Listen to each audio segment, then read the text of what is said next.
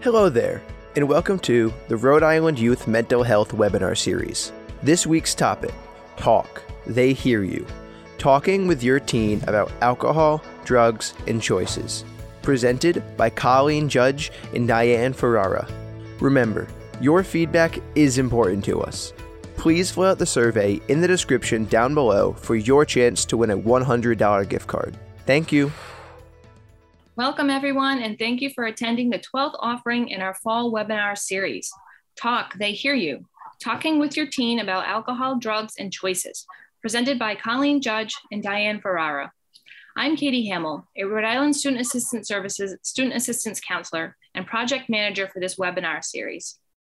This series is brought to you by RISAS with funding from the Department, Rhode Island Department of Health and focuses on youth mental health, trauma, and the unique role that parents, educators, and communities play in fostering resilience in youth. Please sign in in the chat box with your name, your affiliation, and your role. If you're watching a recorded version, located below this video, you will see a description box with links to our website and Facebook page where we will let you know when more content like this will be released. In addition, don't forget to complete the post survey. By completing the survey, you will have the ability to receive a certificate of completion, CEUs, and be entered into a drawing to win a $100 gift card. Before introducing our presenters, I wanted to tell you about our next webinar scheduled for December 8th at 6.30 on the topic of rethinking language expectations, the role of parents and teachers in reframing communication in schools with Dr. Silas O.R. Pinto. To register for these and our other webinars, please go to our website at www.risas.org. We are extremely fortunate to bring you Colleen Judge and Diane Ferrara. Colleen Judge is the Director of School-Based Services at Rhode Island Student Assistance Services. She is a licensed mental health counselor with over 25 years experience in the counseling field, including providing substance use prevention and early intervention services in schools as a student assistance counselor, and individual and family therapy in private practice. Colleen received a master's degree in human development and family relations from the University of Connecticut. She has her own personal experience raising four young adults. Diane Ferrara is a clinical supervisor at Rhode Island Student Assistance Services, where she has been employed since 2001. She spent 19 of those years as a student assistance counselor at Pilgrim High School in Warwick. Prior to that, she had a 12 year career in early education. In addition, Diane has been in private practice since 1999. She received her BS in Human Development, Counseling, and Family Relations from URI and her MSW from Boston University. So without further ado, I will turn this over to Colleen and Diane. Thank you, Katie. Welcome, everyone. Thank you for joining us this evening.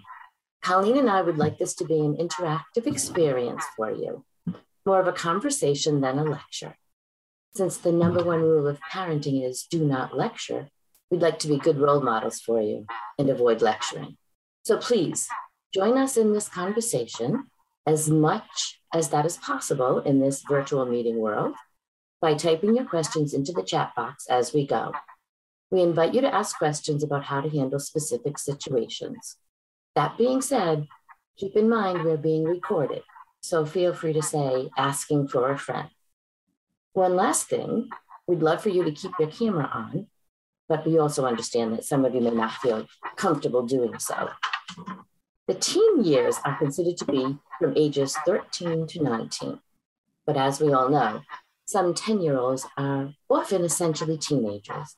We're curious to know what the ages are of the teens represented here tonight.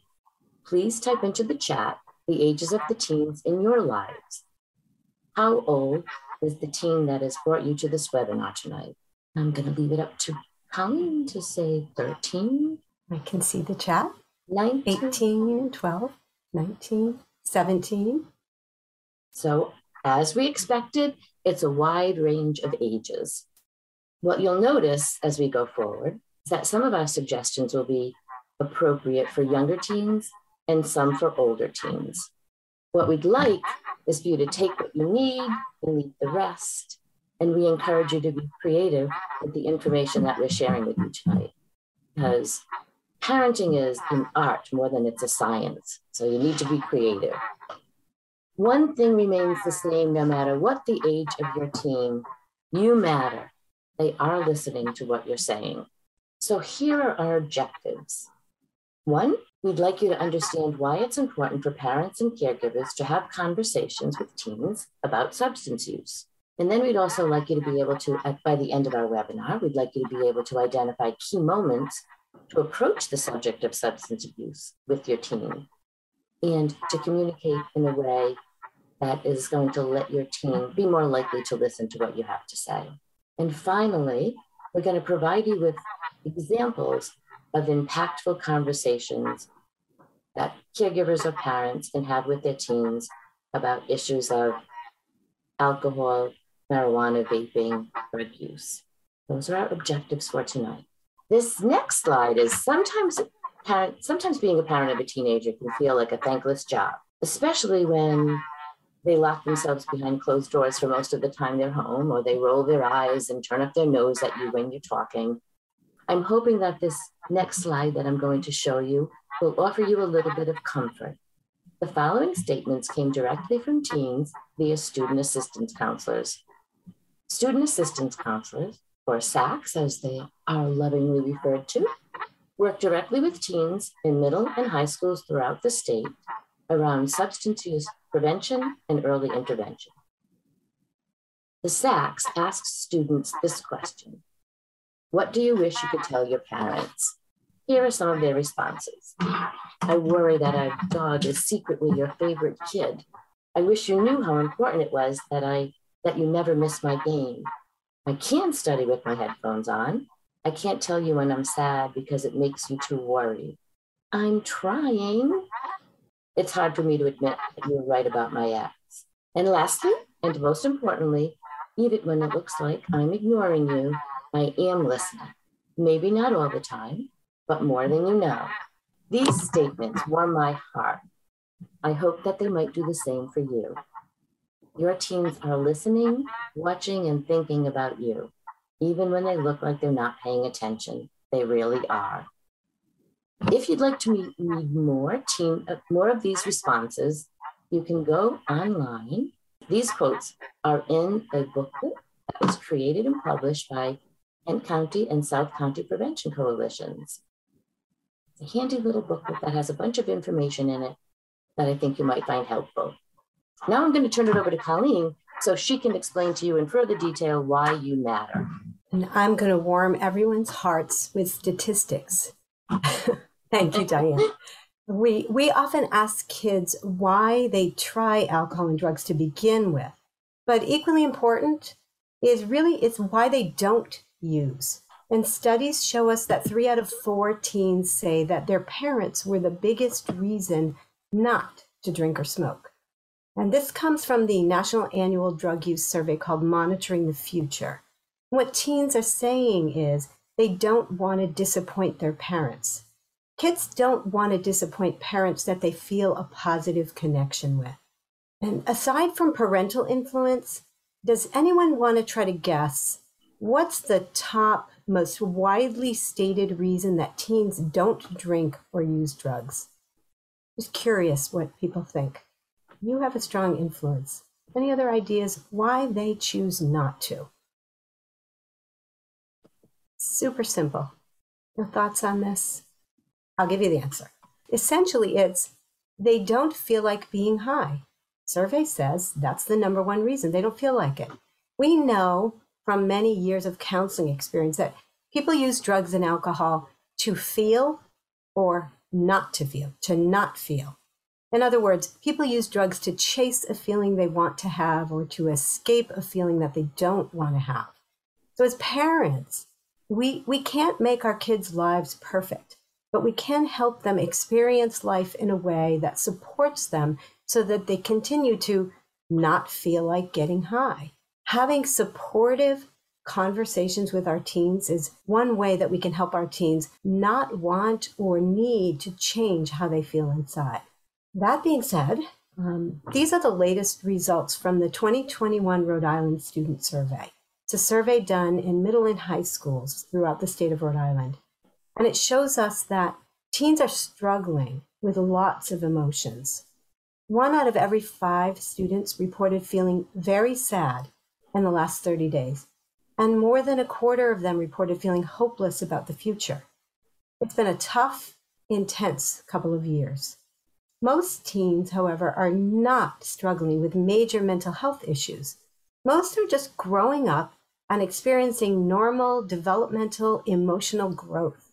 Teens have very sensitive emotional parts of their brain.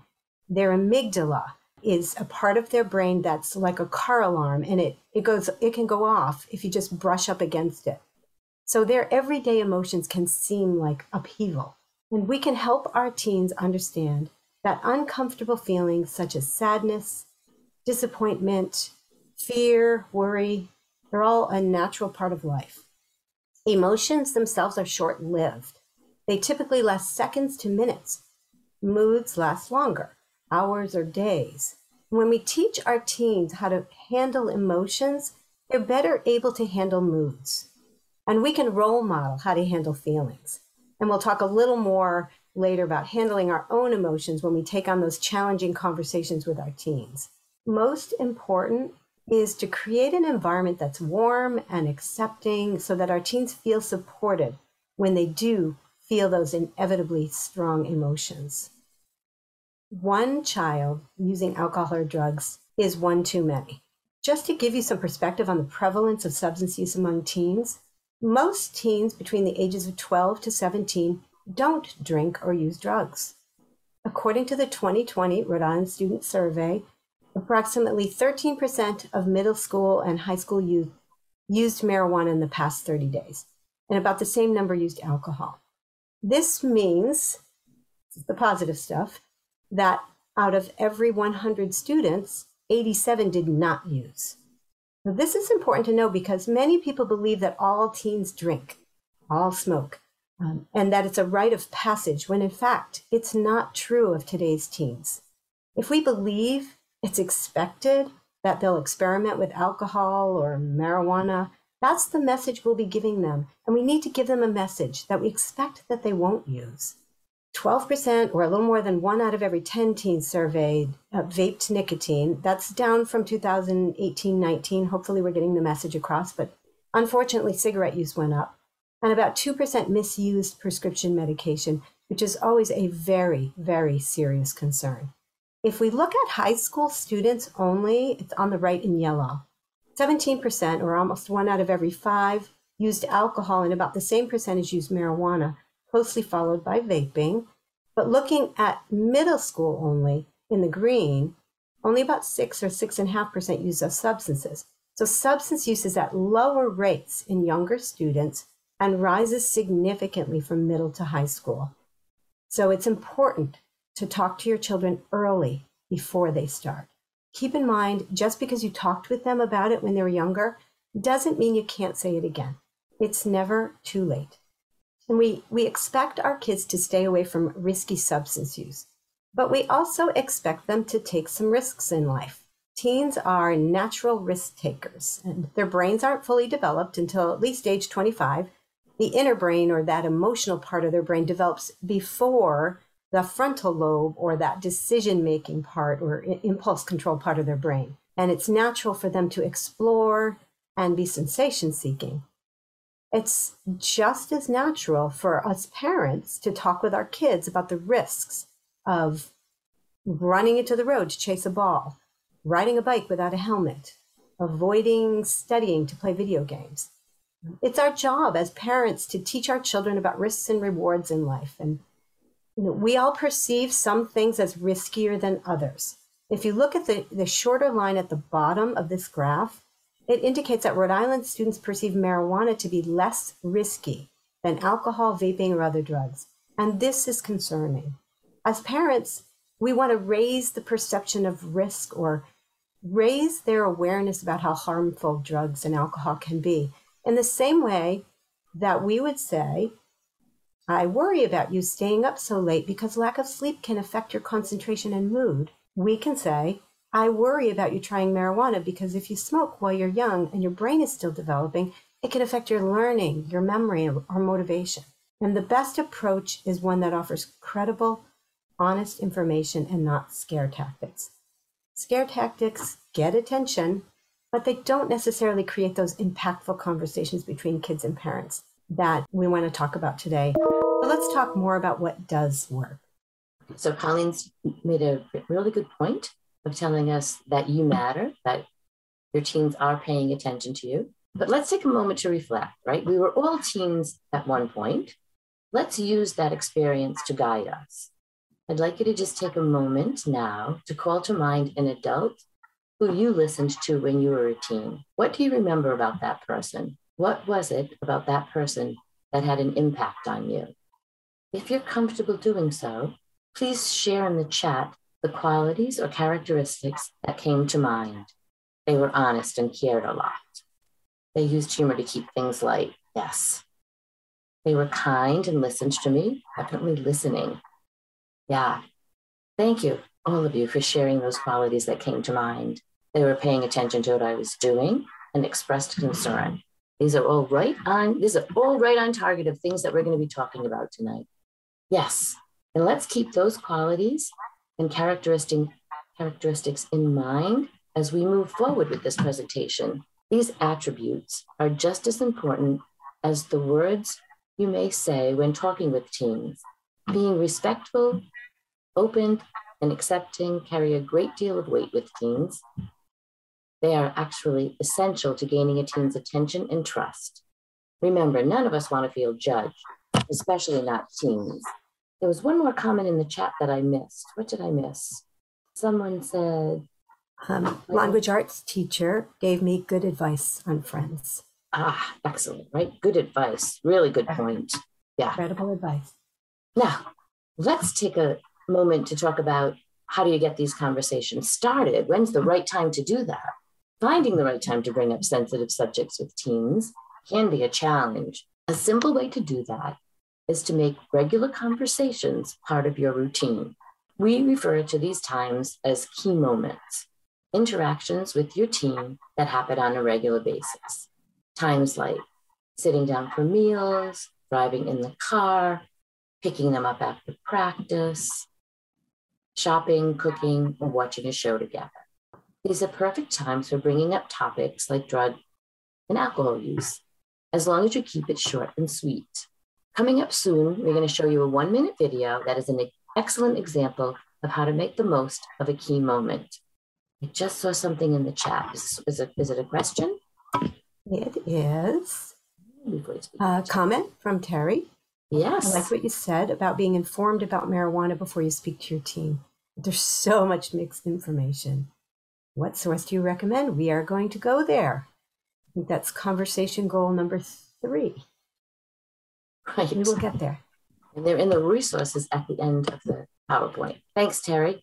Okay, so before we move on to the video, I just want to say a little bit more about um, using key moments to express your love and show your teen you're on their side. For example, when your teen gets in the car after school, rather than asking, How was your day? a simple statement like, I'm so happy to see you is a way to express your love that lets your teen know that you're happy to have them in your life even if that might not always be true when they're acting, you know, not their best. Just saying a statement like that, when you can get to a place where it feels very heartfelt, is a great way of just connecting with kids. Another example of using a key moment to strengthen your bond with your team is making a point to acknowledge the positive things that your team does. For instance, while sharing a snack, use the moment to say something like, Thank you for taking the dog for a walk today. It means a lot to me when you do that without having to be told. It shows me that you're really growing up and becoming responsible. It's never too late to start doing this. And it can take some forethought and maybe even some practice to start making these statements of love and expression of concern. If you're anything like me and tend toward focusing on the what needs to be improved rather than what's going well. So, for instance, when I would see my son, I would typically comment and criticize on his appearance. I had to work on learning to express my joy for seeing him. These little expressions of love, I think of as structural integrity for your relationship with your child. By taking the time to notice the positive and express your love in little ways on a regular basis, you're strengthening your connection. In marriage counseling, we teach couples that there needs to be a five to one ratio. That means there needs to be five positive interactions to every one negative interaction in order for the marriage to be successful. The same can be said for our relationships with our children. Making the most of key moments is really priceless. That instructional integrity. Final thoughts on this topic it's never too late to start using key moments to connect with your team, and it doesn't need to happen every single day. So here's the video I mentioned earlier. It's an example of an impactful conversation at a key moment. And as you watch, I'd like you to pay particular attention to the dad's body language, tone of voice, and word choice. Let's see and watch what you notice. Oh, hey, bud. Oh. Where, uh, where are you headed? Uh, just gonna hang out. It's a school night. With Gary and Todd? Yeah. Okay, so what do you think? What did you notice? Please type your comments and thoughts in the chat. You may have noticed some things about that video that I didn't notice.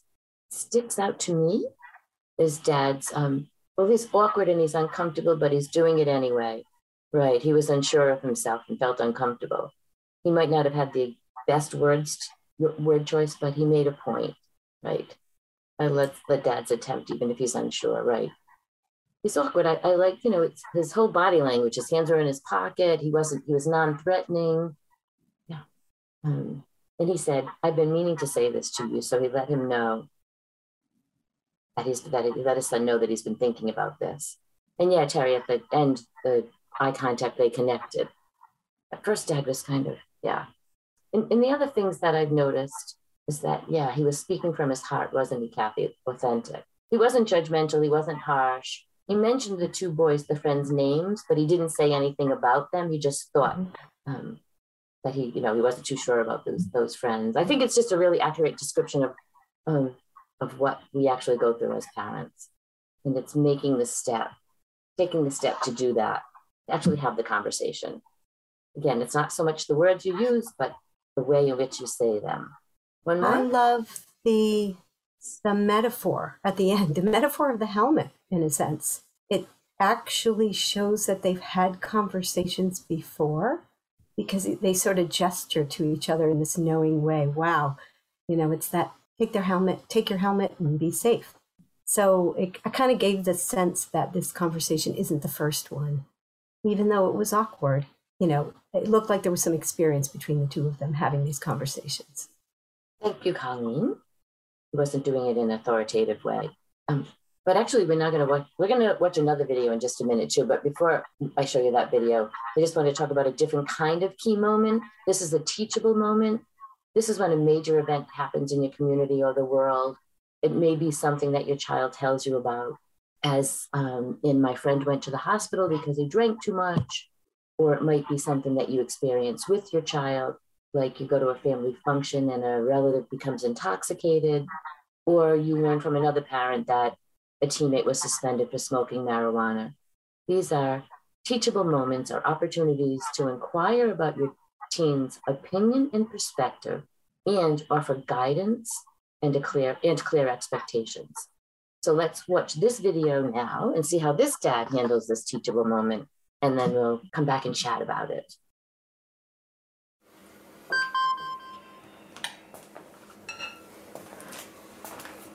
Email from school about the incident today. Scary. Tell me about it. Did you have any idea that was going on? Okay. Comments on that interaction between father and daughter? What did you notice? Even if you notice similarities between the other video and this. Yeah, Terry, he was he was very direct. Yeah. I think he had a little bit of a firmer tone to his voice. He wasn't afraid of the conversation. No, he went right forward. He got that text message and he went right to it. Yes, eye level with her, Kathy. Yeah. Yes, the dad had a good response to her saying he didn't let her get away with that, right? He was just saying, yeah, kids still need to tell. They definitely had these conversations before too, Katie. I agree, right, right. So it's not their ongoing conversation. And yes, Maria, he was respectable, right? He didn't get angry. He didn't even say, he didn't say anything that uh, belittled her or the situation. He was asking and listening to her her perspective on it. Um, I think it's interesting because we don't actually know what incident or event occurred at school. So it could be a, this scenario could be for a variety of different topic, topics. Well, thanks for joining us, Terry. See you later.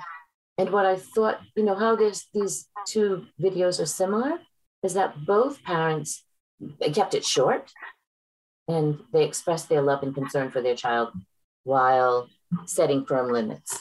The dad in the first scenario talked about why he thought, why he didn't want his son to drink alcohol, the dangers of it. They didn't lecture, neither parent lectured. I feel like I'm lecturing. More of these videos can be found online. You just have to Google Talk They Hear You.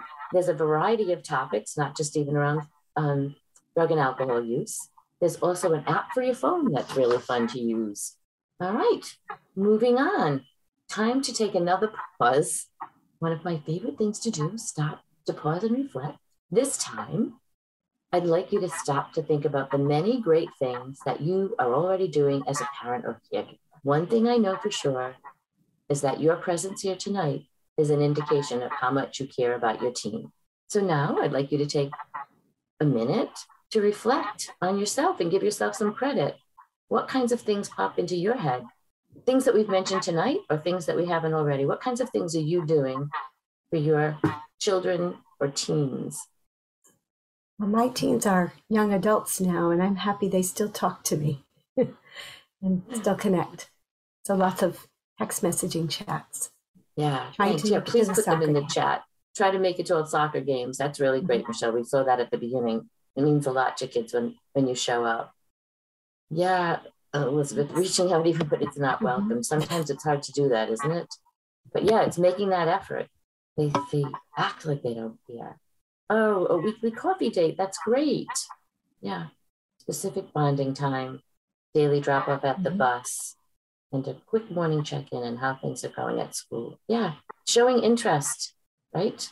Showing interest without prying too much.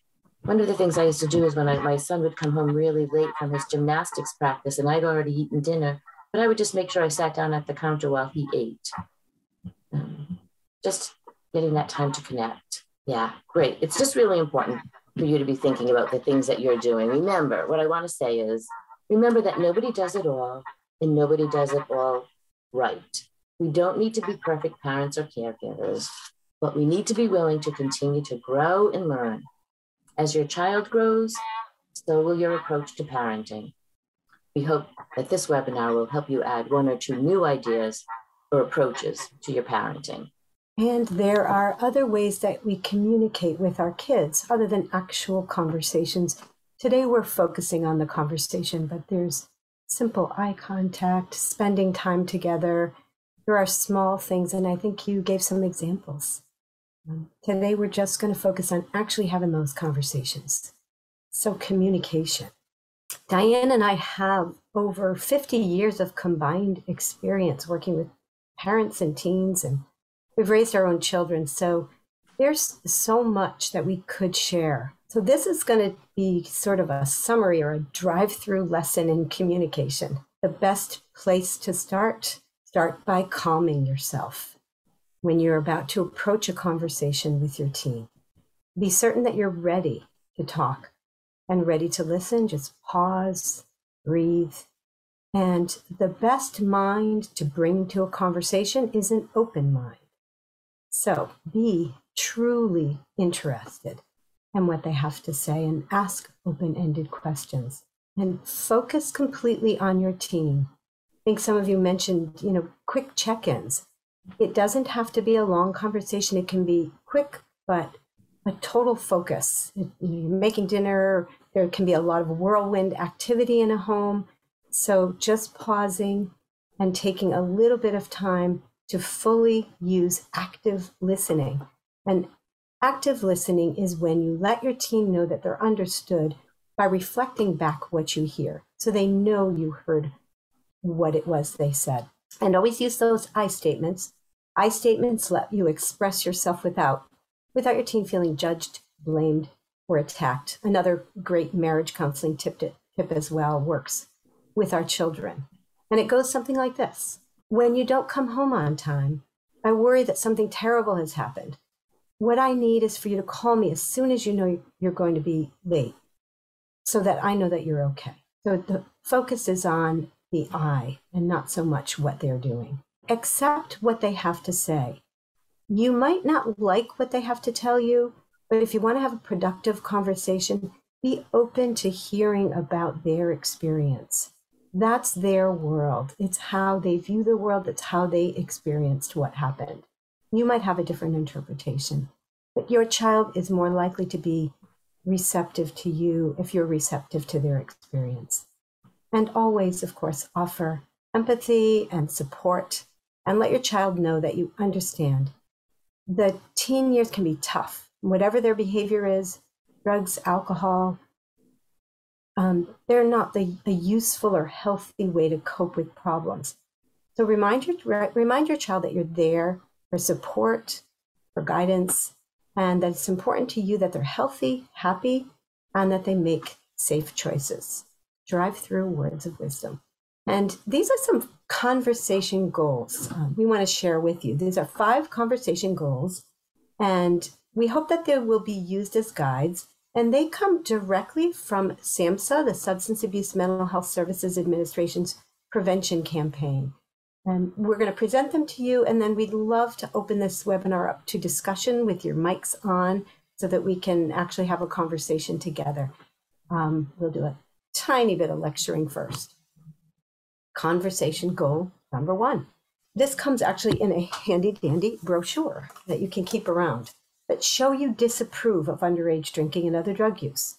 And do this by giving a clear message, a clear no use message for example, it might sound like this We have certain expectations in our family, and the most important ones are focused on your health and safety.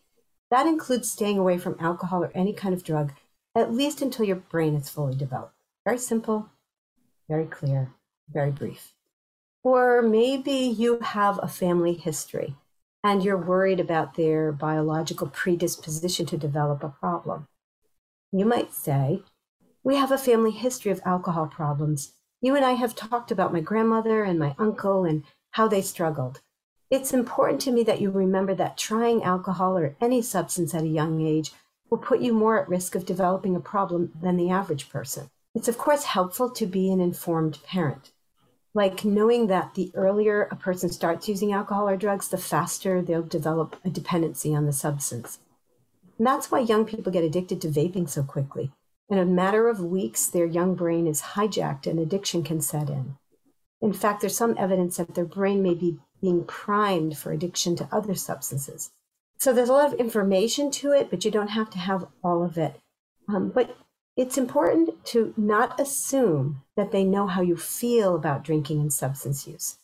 Send a clear message, a clear and strong message that you disapprove of any substance use at a young age and of course deliver that message with kindness and with respect.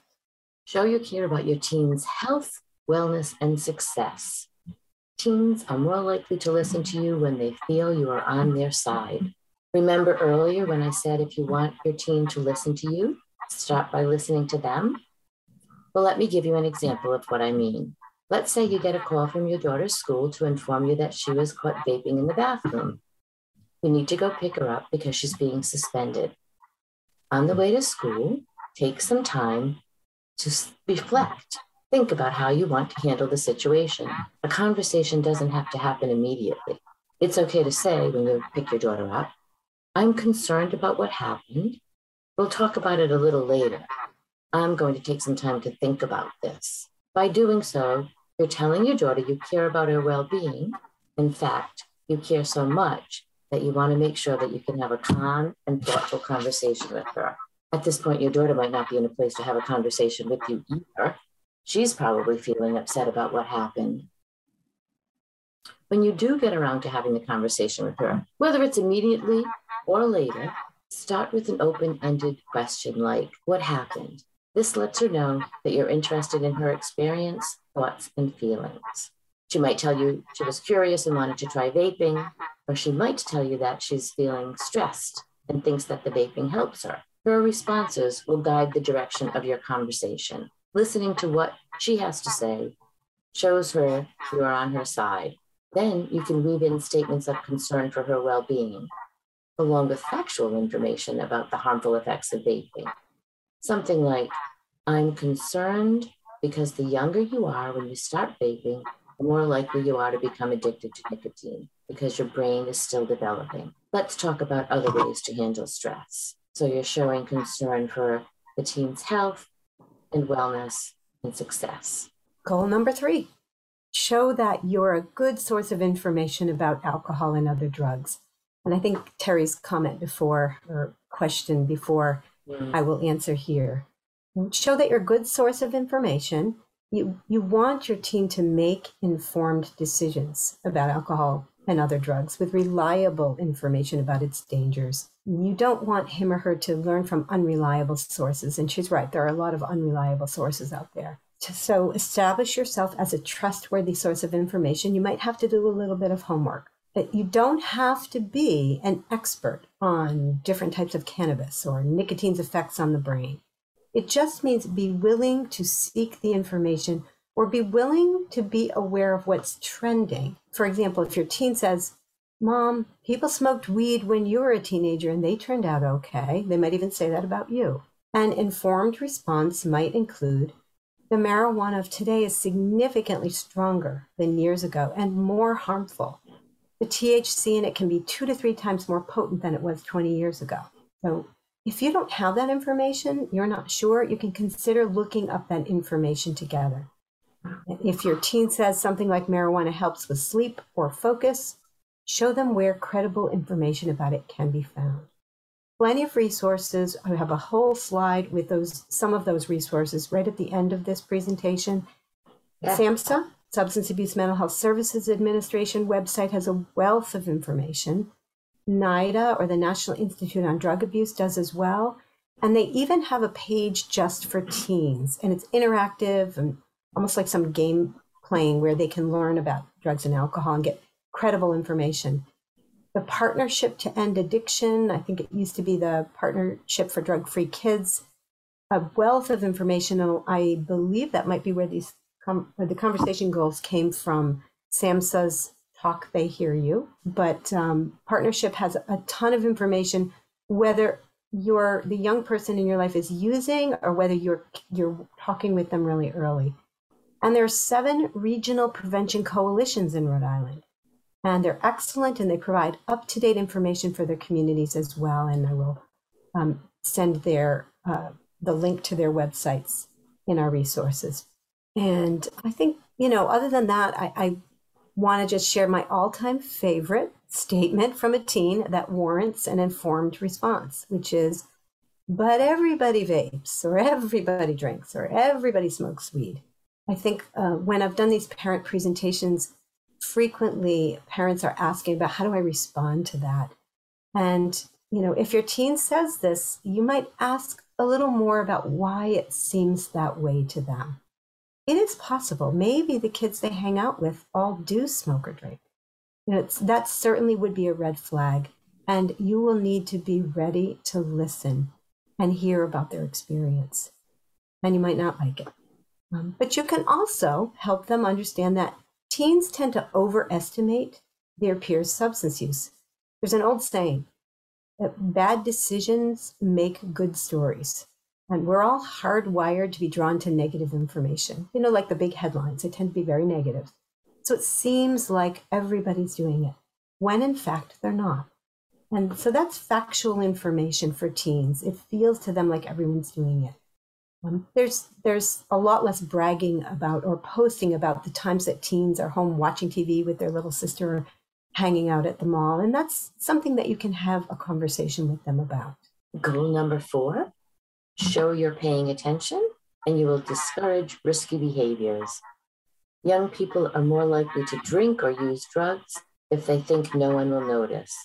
So it's important to show that you're aware of what your teen's doing. Simply things like, I heard there was a party over the weekend where some soccer players were drinking alcohol.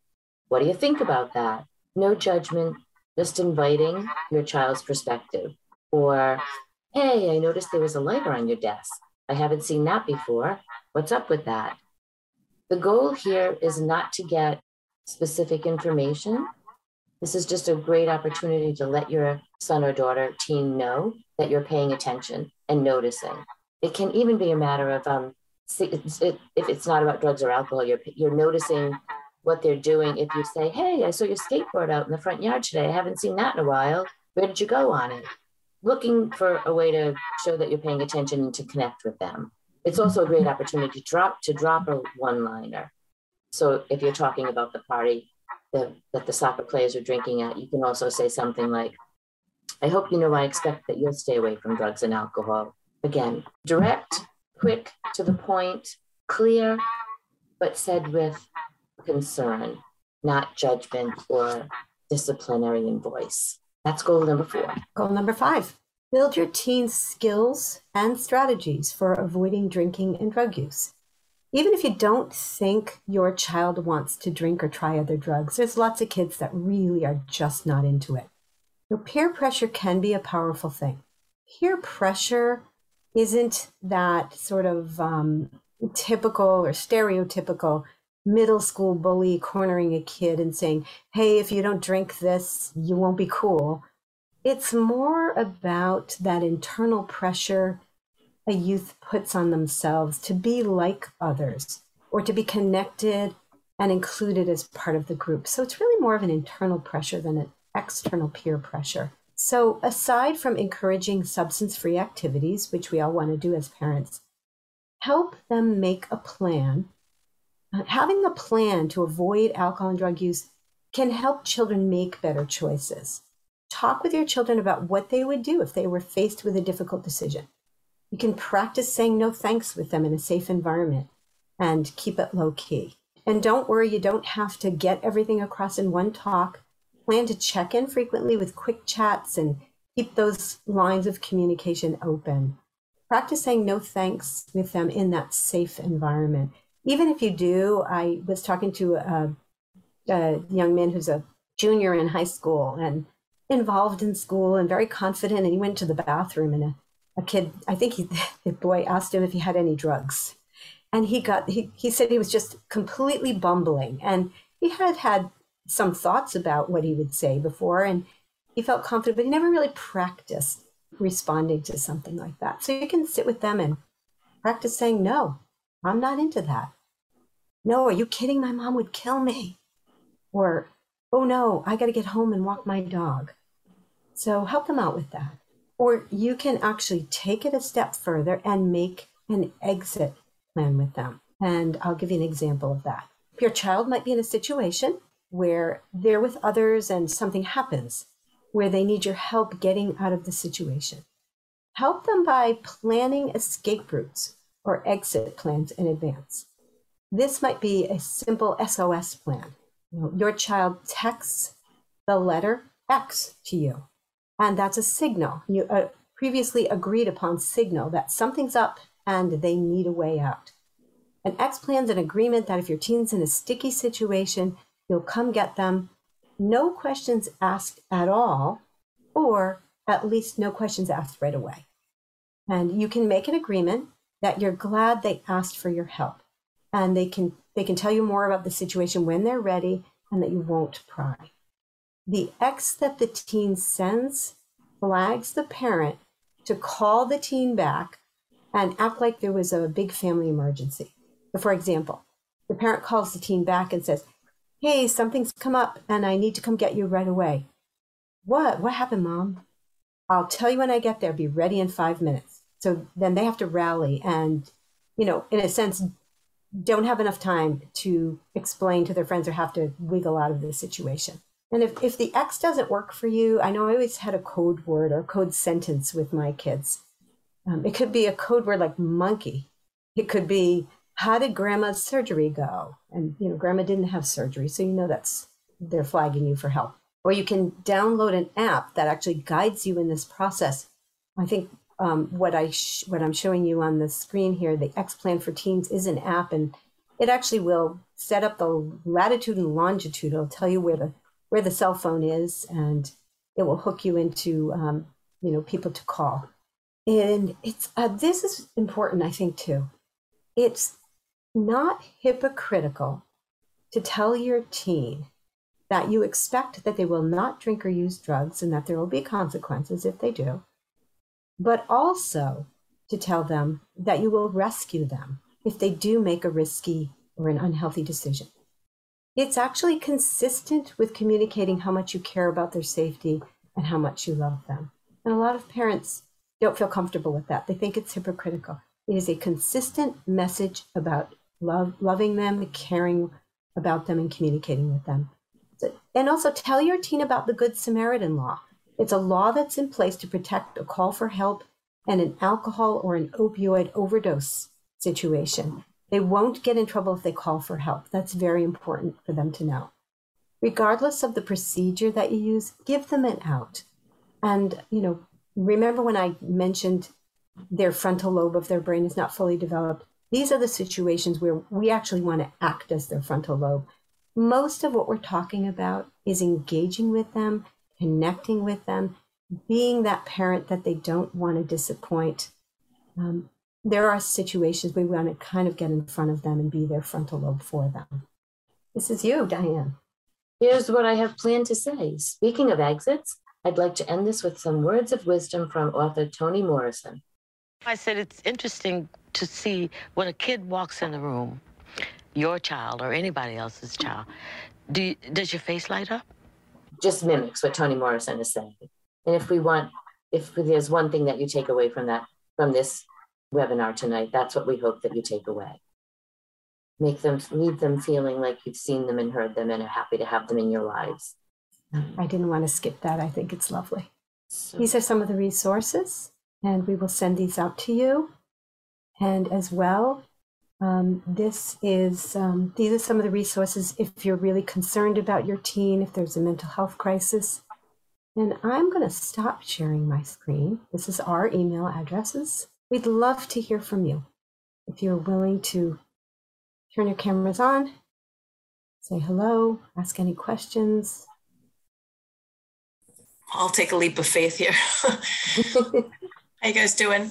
Uh, well, and I, I was the one that put in the chat about having a, a weekly coffee date, and I, I, guess I'm just sharing it for the other parents as a tip, like because like what Toni Morrison was saying there, you know, in the house, I feel like I'm always critical. Get this done, do that. Have you done that mm-hmm. yet? Blah blah. And I'm sure as I, I get tired of hearing myself. But mm-hmm. when we're out of the house and spending time together specifically, it's more of like, hey, what are your friends up to? What music are you listening to? And it's more of a, a dialogue, and it's been great. Um, it's it's really helped strengthen our relationship. So. Um, yeah, just a little bit, and sometimes it's just a half hour a week, but it's it's nice because it changes the dynamic. Mm-hmm as much for you as for your son, right? I hope, I hope for him. It's definitely for me. yeah. Yeah. Yeah. Yeah. Yeah. You're connecting and you're making memories. Yeah. Mm-hmm. I have a friend who jokes about that a lot with her kids. They go, Oh, mom, are we doing this again? We're making memories. And, you know, there's sights, sounds, and smells, you know, that go along with those memories. Mm-hmm. Mm-hmm. Oh, Thank you. Great. Michelle, like that exit plan. Great. Yes. Yeah. Mm. Yeah, I really I used that with my kids. I um, my oldest son. There were a few scenarios where um, we had we really sat down and made plans together, and mm-hmm. um, sometimes he would make me the bad guy. My mom is really not gonna like this. Any other thoughts, questions? Thank you. Thank you all for joining us and for your input. Yes, thank you so much, uh, Colleen and Diane. So, um, for participants, thank you for attending. Remember to complete the survey in order to get your certificate of completion. CEUs, um, a chance to win a $100 gift card.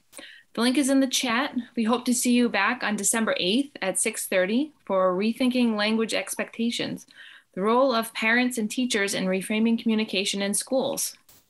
Thanks so much, everybody, for attending. Thanks for listening. If you enjoyed this audio lecture and would like to hear more like it in the future, please remember to like, share, and subscribe. To find more information on RISAS, you can find us on Instagram, Facebook, and on our website, all down in the description below. And remember, please fill out the survey in the description down below for your chance to win a $100 gift card. Thank you.